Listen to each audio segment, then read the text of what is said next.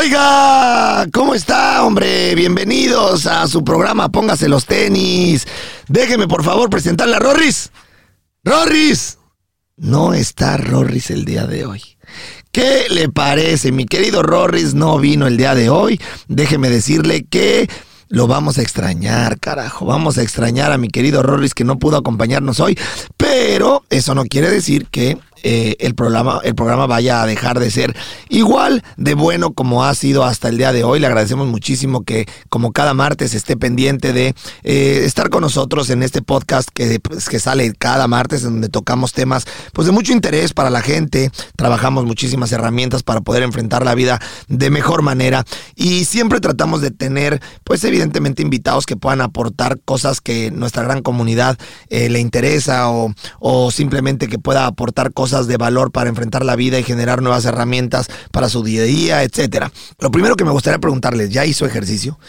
Usted sabe que hacer ejercicio es importante. Ya se puso los tenis, ya entrenó. No importa qué hora esté escuchando esto. Recuerde que hacer ejercicio es una parte fundamental de el balance en la vida. Usted tiene que entender que hacer ejercicio es generar una cultura de prevención de salud, es evitar que las enfermedades lleguen cuando tendrían quizás eh, un proceso en su, en su, etapa de vida. Usted puede em, eh, detener ese proceso y empezar a mejorar sus niveles de salud, al igual que eliminar depresión, ansiedad, angustias cosas que le puedan equilibrar evidentemente sus pensamientos y emociones a través del movimiento deportivo, que también va a poner en movimiento su cabeza, eh, va, a balancear en, en general todo lo que usted hace en su vida. Y lo más importante, se va a sentir vivo va a sentir que, eh, que, suda, que, la, que las gotas caen sobre usted y no hay nada más bonito que también sentirse vivo, que sentirse capaz. Así que lo invito a hacer ejercicio todos los días. Como siempre usted sabe que está 54 de en línea, por lo tanto puede entrenar con nosotros los próximos 54 días.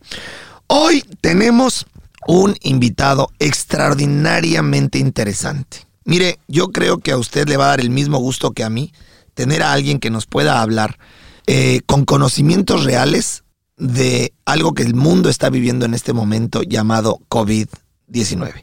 Yo creo que ya está hasta cansado usted de escuchar hablar del COVID-19. Pero también es cierto que tenemos muchas dudas, que escuchamos muchísimos temas, muchísimos comentarios, muchísimas eh, em, personas hablando al respecto, pero pues pocas veces tenemos la oportunidad de escucharlo de alguien que verdaderamente tiene los conocimientos necesarios para hablar del tema. Así que hoy nos vestimos, más bien, nos ponemos de pie porque tenemos eh, un extraordinario invitado en Póngase los tenis. Él eh, está reconocido en los Estados Unidos como el médico de los hispanos. Si usted me está escuchando de alguna parte de América Latina, eh, déjeme decirle que em, la persona que invitamos hoy es una persona que ha ganado muchísimo reconocimiento y es muy popular dentro de los Estados Unidos por la gran aportación que ha tenido a toda la comunidad hispana dentro de los Estados Unidos ni más ni menos que tenemos con ustedes a mi queridísimo Doctor Juan. Doctor Juan, bienvenido. Mira, mi querido doctor, tengo tantas cosas para hablar de ti que la gente se sorprendería de ver qué extraordinaria oportunidad tenemos de tenerte en el programa el día de hoy. Pero también sé que tenemos poco tiempo y, hablar contigo podríamos hablar casi 20 horas sin parar de la información que nos podrías dar y me gustaría no perder tiempo porque te queremos aprovechar.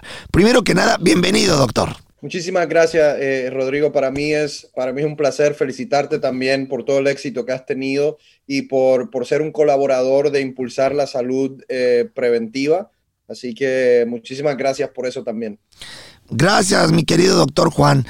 Doctor, híjole, COVID-19.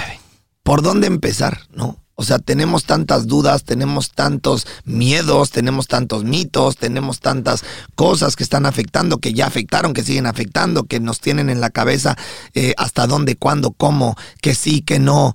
Em, lo primero que eh, te preguntaría, doctor, ¿le ves fin a esto? Mira, eh, yo, yo siempre pienso que esa, esa, es la pregunta que tenemos que tener mucho cuidado, Rodrigo, porque es una pregunta que seis meses atrás, ocho meses atrás, eh, todos, la mayoría de nosotros la estábamos contestando y habíamos dicho que probablemente el final iba a ser el verano. ¿Qué sucedió? Apareció una variante que se llama Delta, esas variantes que surgen cuando el virus sigue mutando, cuando sigue cambiando, cuando sigue poniéndose caretas, como yo digo, y nos cambió completamente la realidad y la pandemia no se acabó en el verano y todavía estamos viviendo una situación bastante difícil, especialmente en muchos de los estados del sur de los Estados Unidos y en muchos países en Latinoamérica. Entonces yo eh, he decidido que esa pregunta es mejor no contestarla desde el punto de vista de poner un, un día, un mes, un año. Creo que todavía no se ha acabado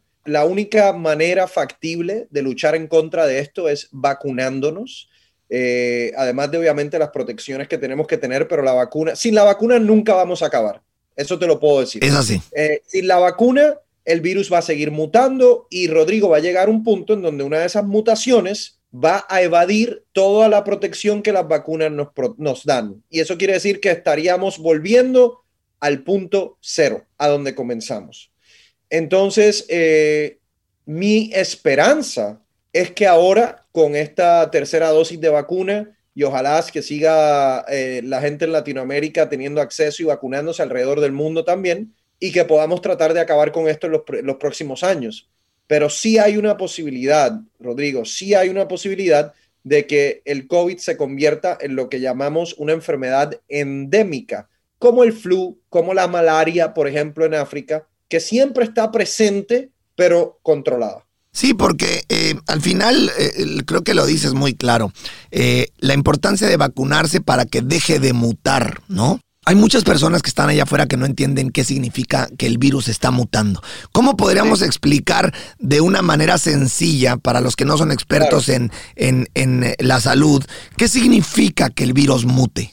Es, muy fácil. Eh, yo, yo se lo voy a tratar de explicar lo más fácil posible. El virus, al igual que tú, Rodrigo, tiene un contenido genético. El contenido genético de Rodrigo lo hizo de una estatura específica, de pelo eh, negro, eh, con una constitución física ah, específica, y eso fueron tus características. El virus tiene un contenido genético que dice cómo son las proteínas que está en la parte de afuera del virus, que son las que ayudan a que el virus se pegue en las células, ¿verdad? De nosotros los seres humanos. Y esas proteínas, ¿verdad? Tienen una habilidad diferente de cuán fácil se pueden pegar a las células nuestras. Nuestro sistema inmunológico trata de identificar ese virus y matarlo antes de que nos haga daño. Pero ¿qué sucede?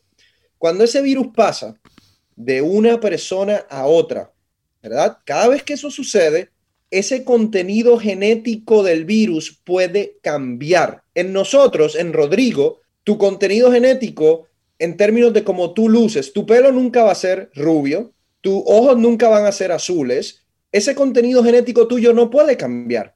Pero en el virus, pasando de persona a persona, ese contenido genético puede cambiar. Y cuando cambia, hace que las proteínas ¿verdad? Que están en la, en la, superficie, eh, cambien su tamaño, cambien su forma, y es como si se estuviesen poniendo una careta para que el sistema inmunológico no los pueda detectar. Es decir, para entenderlo de una manera sencilla, supongamos que el virus lo tengo yo y entonces mi cuerpo lo ataca y mi cuerpo lo reconoce y mi cuerpo logra vencerlo o la vacuna me ayuda a vencerlo, pero lo logramos de acuerdo a lo que Rodrigo tiene. Pero si ese virus ya le brincó a Pedro, Pedro ya no le puede, ya no puede no funcionarle porque tiene otro tipo genético. Una vez, una vez ese virus va de Rodrigo a Pedro, cabe la posibilidad que el virus, el contenido genético cambie. Haya cambiado. Y la forma de ese virus en Pedro es distinta a la forma que fue en Rodrigo. Y puede empeorar. y esa forma puede hacerlo más hábil. Claro. Lo puede hacer más capaz de burlar el sistema inmunológico Ahí de Pedro. Está. Es eso. Y ahí poco a poco se van eh, desarrollando mutantes como la Delta, eh, que es más contagiosa. Eh, tenemos ahora, por ejemplo, la MU, que surgió inicialmente en Colombia, que todavía no es de preocuparse porque la delta realmente es la predominante, pero la mu tiene muchas mutaciones y por eso es que tenemos que estar pendientes. Mientras más mutaciones tengan, más peligrosos son. Claro, porque, porque va creando muchas más capacidades o habilidades de evadir las defensas que nosotros tengamos. Imagínate, te lo pongo en tu lenguaje. Cuando tú tienes un alumno en tu plan de hacer ejercicio, no es el mismo que cuando termina. cuando termina puede correr más rápido, tiene menos grasa, tiene más energía.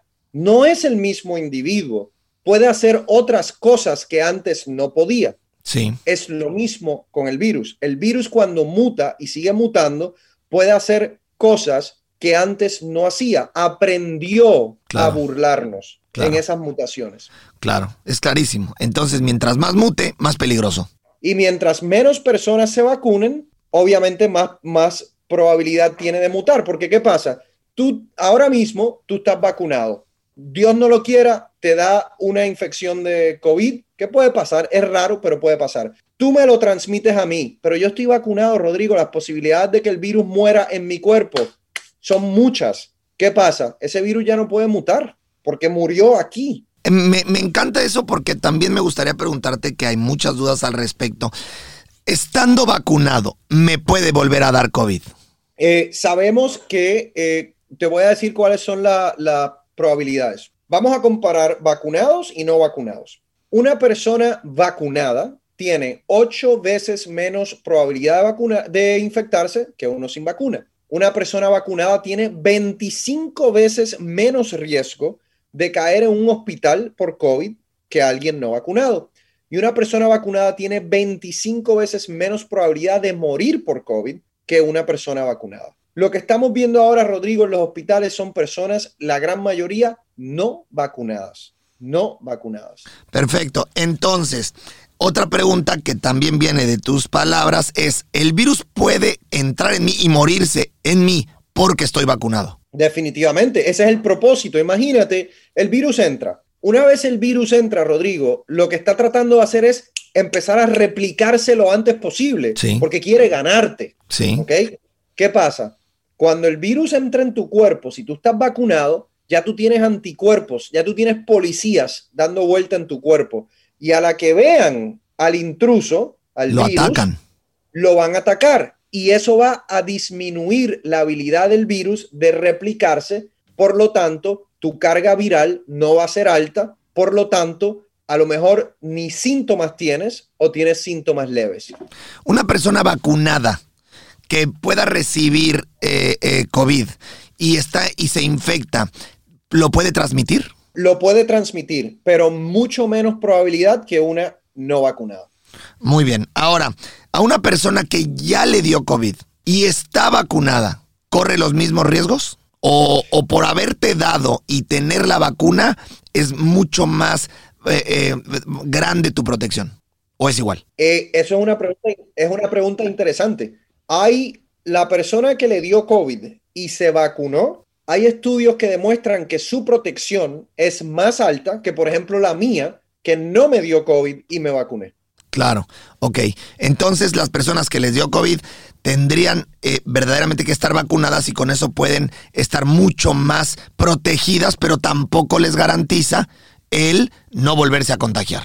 No se los garantiza, pero sería, o sea, es raro, es raro. Ok, entonces eh, con esto, perdón que sea tan insistente, pero es mi caso, por ejemplo, a mí el COVID me dio y me dio bastante duro. Y eh, estoy vacunado y estoy vacunado con la segunda vacuna y, evidentemente eh, sigo con mi mascarilla y siempre pues con este miedo de que me vuelva a dar todos los días. Entonces, y más que pues el virus me dio duro. Entonces, me puedo contagiar, pero no es tan sencillo que me contagie tú dentro de todas las personas y los grupos, el grupo tuyo, que es el que le dio y se vacunó, es el menos probabilidad que tiene de que le dé nuevamente. En medicina, como te puedes imaginar, uno nunca puede decir 100% o 0%. Claro. Pero la probabilidad sería muy baja, Rodrigo. Mm, dime, doctor Juan, supongamos que me da. Otra vez, o a cualquier persona en este momento le da. Yo creo que mucha gente tiene esta misma pregunta. Ok, ya me dio fui, me hice mi examen, lo tengo. ¿Qué hago? Porque nadie sabe qué hacer.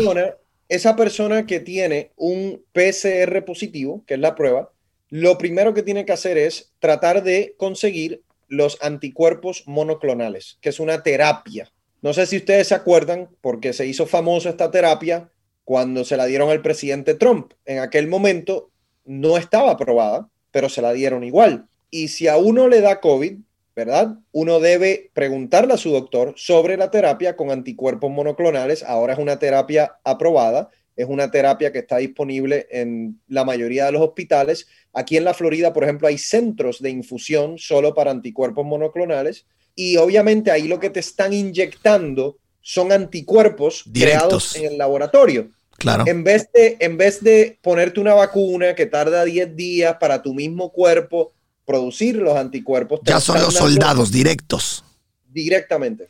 Entonces, eh, acceso a esto ya lo tiene cualquiera aquí en la Florida. Mira, eh, te voy a decir, eh, ayer un, empleado mío le dio, dio positivo y el mismo día que le dio positivo, aquí en la Florida, en la tarde estaba recibiendo esa terapia.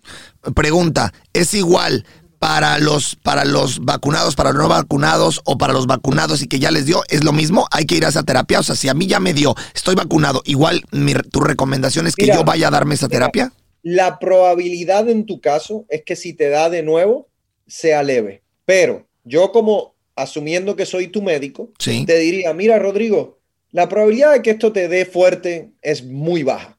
Pero si te quieres ir a la segura, tratemos de conseguir los anticuerpos monoclonales. Perfectamente. Ahora, si alguien en América Latina no tiene acceso a esto, ¿qué puede hacer? ¿Qué es lo que le recomiendas?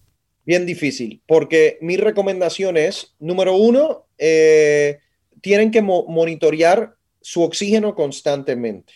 Si ese oxígeno con un oxímetro, que es lo que se ponen en el dedo, si ese oxígeno está por encima de 94%, usualmente eh, lo único que yo les digo es, tómense una aspirina por aquello de sentirnos mejor, que estamos tratando de prevenir coágulos, porque obviamente es un riesgo de COVID, pero no hay más nada que hacer. Descanso, eh, acetaminofeno para acetamol, para el dolor, para la fiebre, más nada que hacer. Si esa oxigenación baja de 94%, yo personalmente lo que he hecho con mis pacientes es que los he puesto en esteroides. Eso es lo que yo he hecho.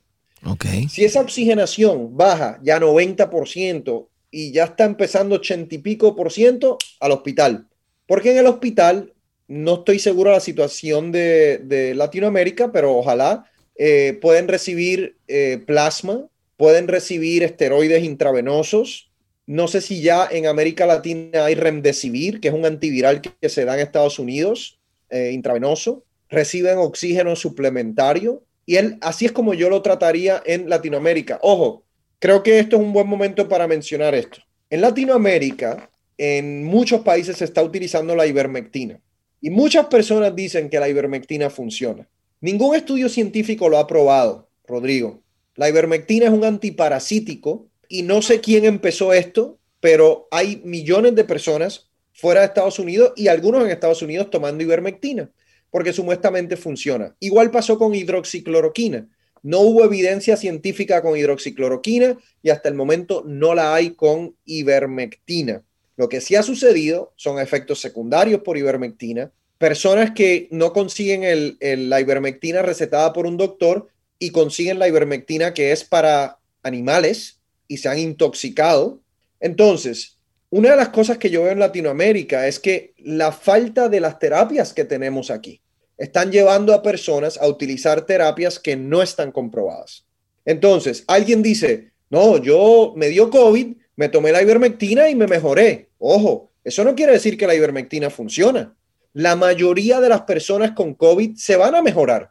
Claro, o sea, podría haber sido con eso o sin eso. Y tú se lo atribuyes a eso porque eras del por ciento que se iba a mejorar de todos modos. Claro, y para eso es que para eso existen los estudios científicos, para nosotros poder determinar si la persona se mejoró por la ivermectina o se mejoró porque se iba a mejorar de todas maneras. Claro. Con un placebo. Tiene toda la lógica. Entonces, es complicado porque yo creo que lo que sucede, Rodrigo, es que la gente por necesidad y por miedo sí están acudiendo a terapias que no están probadas. Sí, bueno, y también lo comprendo, porque al final, bueno, pues cuando uno está en una cierta desesperación y algún país que no tiene eh, acceso a lo que probablemente pudiéramos tener aquí, evidentemente la desesperación te hace caer en, en creerle al primo, al vecino, al hermano que le se puso esto y pues casi, casi si te dicen, oye, ese se curó con veneno, pues no sabes si fue verdad o mentira y lo haces. Total. Es un desconocimiento total, entiendo que mal hecho, pero también es un síntoma de desesperación por,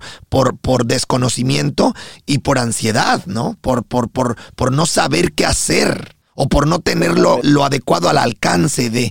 Pero a mí me gustaría, ya que dices esto, ¿qué definitivamente le dirías a alguien en Latinoamérica que no haga? Porque así como hay muchos casos de gente que tomando esto, hay gente que le está metiendo a, la, a diferentes eh, em, tratamientos de, de, carbón, he escuchado, y otras de, mm, cloro, y otras de, en fin, hay miles de cosas. Y también he escuchado o leído que hay algunas que pueden causar mucho daño al ser humano. ¿Hay algo que tú dirías, miren, definitivamente esto no lo hagan? Mira, en mi opinión, como médico, no hay ningún tipo de evidencia eh, para, para, utilizar dióxido de cloro, que es lo que estás, eh, a lo que te estás refiriendo. Ninguna evidencia.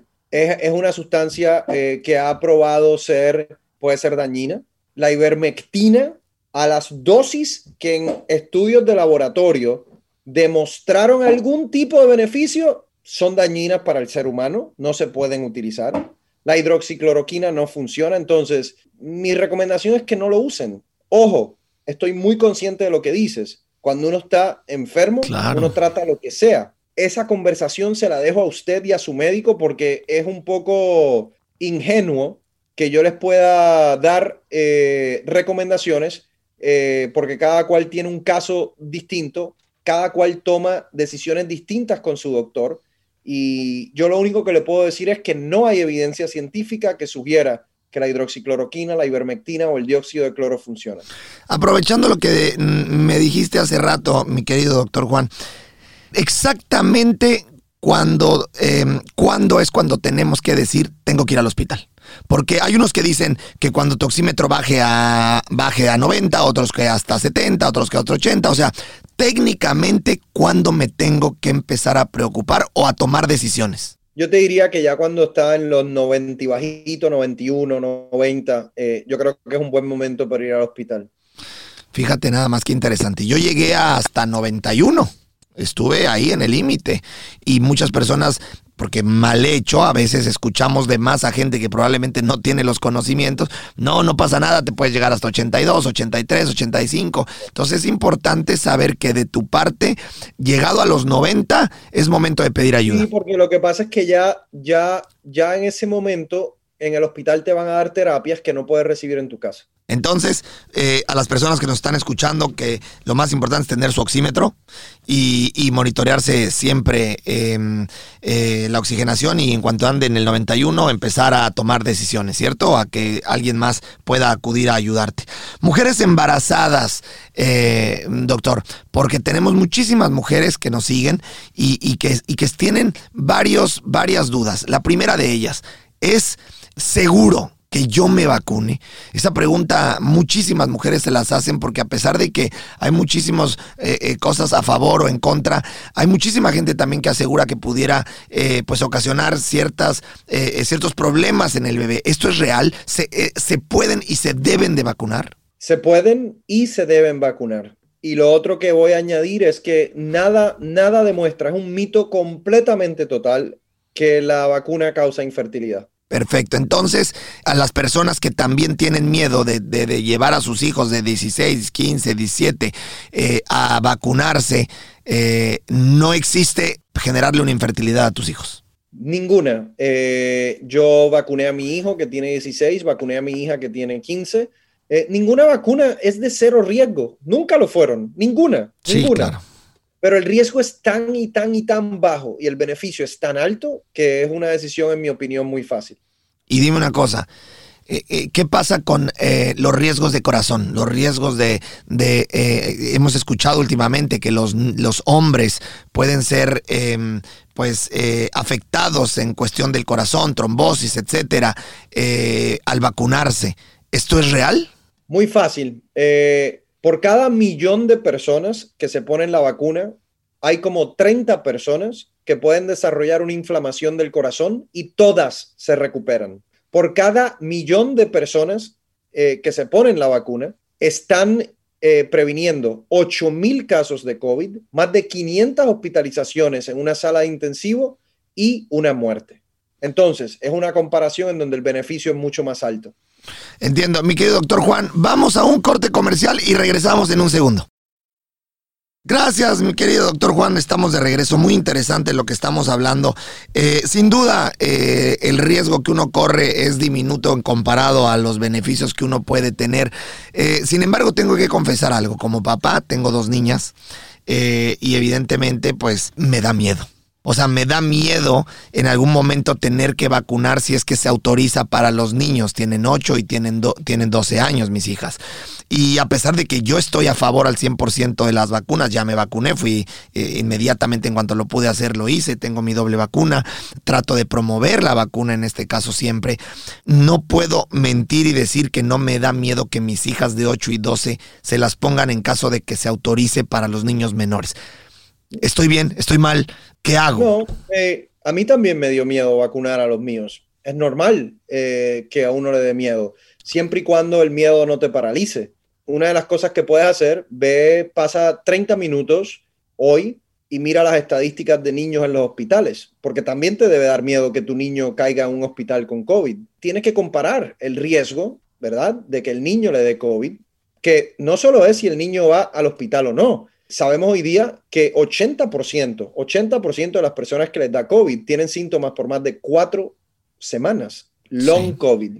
Pueden tener dolor de cabeza, fatiga crónica, palpitaciones, pérdida de cabello, pérdida de atención. O sea, hay una lista enorme de secuelas que puede tener un adolescente o un adulto, eh, aunque no fue un COVID que lo llevó al hospital.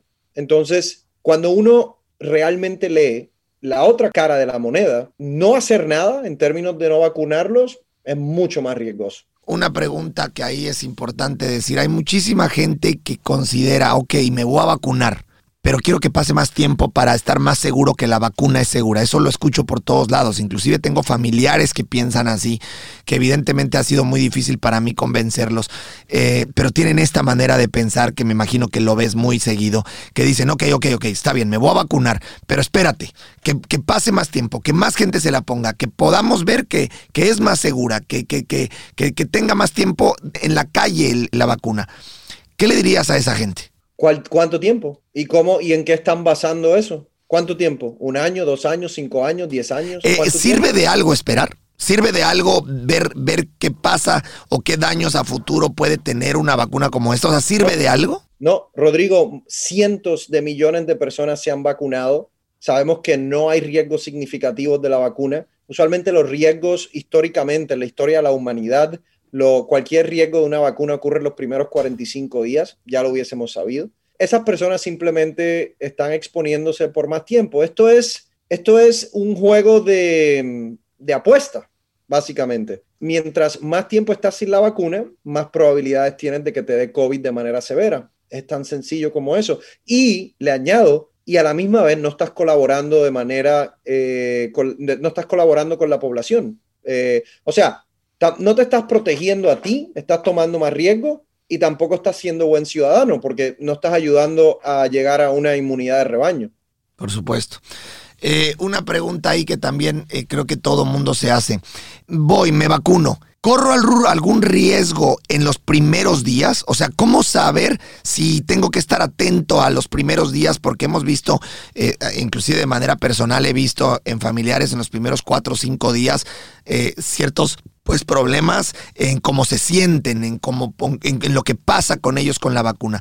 ¿En qué tengo que estar atento y cómo tengo que reaccionar? Es bien normal que las personas puedan tener fiebre, es normal que puedan tener cansancio, fatiga. Yo me acuerdo, yo tuve cansancio y fatiga por fácilmente cuatro días después de ponerme la vacuna. Es normal. Eh, sí, pueden tener algún tipo de salpullido, pueden tener algún tipo de dolor en las articulaciones. Eh, yo te diría, algo que dure más de una semana, hablen con su doctor no se supone, por ejemplo, que la vacuna te dé falta de respiración. Si tienes dificultad respiratoria, a lo mejor agarraste COVID. Entonces es importante que se lo comuniques al doctor. Pero la vacuna no te puede provocar eso. O sea, más bien tendría que ser que tienes COVID. La vacuna no da COVID. La vacuna no te está poniendo a ti ningún tipo de virus. Ah, esa es otra pregunta, mi querido doctor, porque hay mucha gente que considera que te están poniendo el virus en la vacuna. ¿No es así? No, en ninguna vacuna existente te están poniendo el, virus de coronavirus. Simplemente te están poniendo una proteína del virus para que el sistema inmunológico la reconozca y, y pueda crear anticuerpos en contra de ella. Por supuesto. Em, la tercera vacuna, doctor, es importante, es real, nos sirve de algo, eh, tenemos que tomarla. ¿Qué opinión tienes ahí? La tercera vacuna es importante. Luego de ocho meses aproximadamente, sabemos que la inmunidad disminuye y para estar protegidos definitivamente hay que, hay que hacer esa tercera dosis de la vacuna. Entendiendo esto que acabas de decir de que nuestra inmunidad disminuye, eh, me gustaría preguntarte, Estamos viendo un caso en el que la vacuna se convertirá probablemente en algo común que más allá de una tercera vacuna, una cuarta, una quinta, una sexta, sería vacunarnos cada seis u ocho meses para tener los anticuerpos eh, en nuestro cuerpo eh, en mayor cantidad. ¿Es, eso lo que estamos viendo? Yo creo que Rodrigo todavía no sabemos. Eh, una, vez, una vez veamos los efectos de esta tercera dosis, ahí vamos a saber si en seis o siete, ocho meses las estadísticas en las poblaciones, como Israel, por ejemplo, vemos que ya las personas están siendo vulnerables nuevamente, eso sugiere que entonces va a ser una vacuna que nos tengamos que poner más frecuentemente. Todavía no sabemos realmente. ¿Tampoco tenemos riesgo de vacunarnos muchas veces? Bueno, nos vacunamos todos los años por el flu, nos o sea, ¿cuántas vacunas le ponen a un hijo tuyo eh, cuando tenía un año, dos años, tres años a la misma vez? Muchas, muchísimas. Entonces, el que, nos, el que nos pueda tocar una tercera, una cuarta, una quinta, mm, no nos causa ningún efecto ni ningún daño. Yo llevo, llevo 20 años poniéndome la vacuna del flu todos los años. Perfecto. Eh, el tapabocas, doctor. Es un tema que eh, inclusive ya vemos cómo, cómo, funcionan los gobiernos, en algunos a favor, en algunos en contra, otros dicen quítatelo, otros dicen póntelo. ¿Tendríamos que seguirlo usando? Yo creo que por ahora sí. Eh, obviamente, mientras la persona, una persona que tiene tres vacunas, obviamente está en menos riesgo, pero yo creo que por el momento, en lugares en donde tú sabes que tienes más riesgo, definitivamente es lo mejor eh, eh, usar el tapaboca. Perfecto, entonces, ¿y haciendo ejercicio? Ejercicio es importante, ahora, o sea... Pero usar tapabocas haciendo ejercicio, ¿es, es bueno?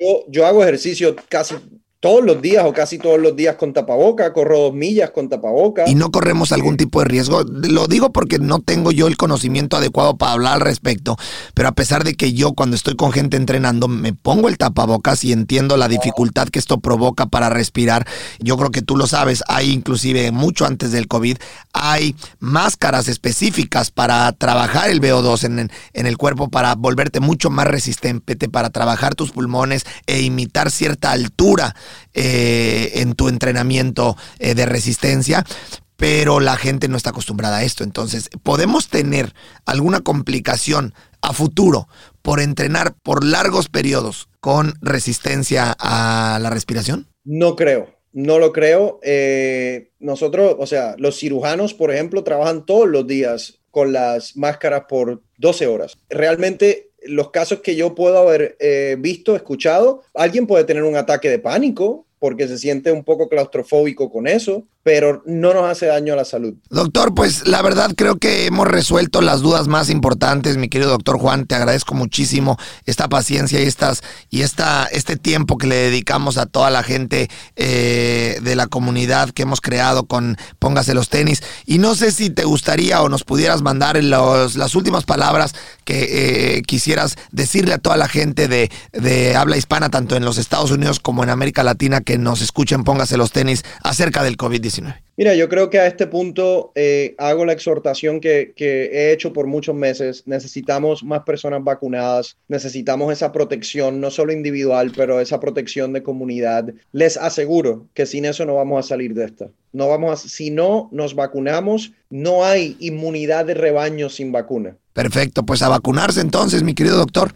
Te agradezco muchísimo, doctor Juan. Y bueno, pues póngase los tenis. Usted sabe que Póngase los tenis es un programa que sale todos los martes y le recuerdo también que es importante hacer ejercicio. Ahí está el programa 54 de en línea para que todos ustedes, si no tienen dónde hacerlo, se pongan a hacer ejercicio, carajo. Es importante hacer ejercicio, doctor. ¿Sí o no? Yo lo hago casi todos los días. Importantísimo. Es, es, como comer, es como, es como, es como dormir, ¿no? tendría que ser una parte fundamental para el buen desarrollo eh, de nuestro cuerpo y para la cultura de prevención de salud que tanto hablamos, ¿no es cierto? Completamente de acuerdo, para mí también es salud mental. Gracias, doctor Juan. Un abrazo a todos y eh, lo espero el próximo martes, como todos los martes, con un nuevo capítulo en Póngase los tenis. Adiós.